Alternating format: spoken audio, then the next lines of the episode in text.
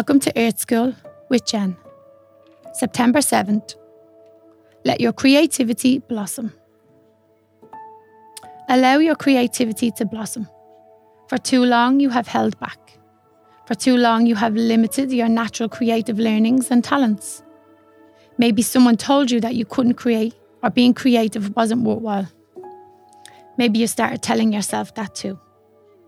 But you are creative you have a creative self within you that wants to play and it wants to let loose.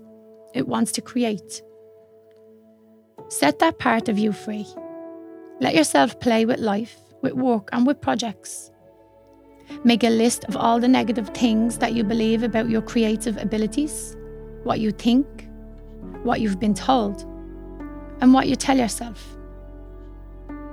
And then burn it. Now make a new list of all the things that are true or that you believe could be true, or that you want to be true. Let go of all the blocks. Write down that you are creative and that you can create, and that you're connected to the creative force of the universe. When you find your connection to creativity, the entire universe will come alive for you. It will help you and it will guide you. It will inspire you. You will find yourself imagining something, then being led right down a path that will help you create it.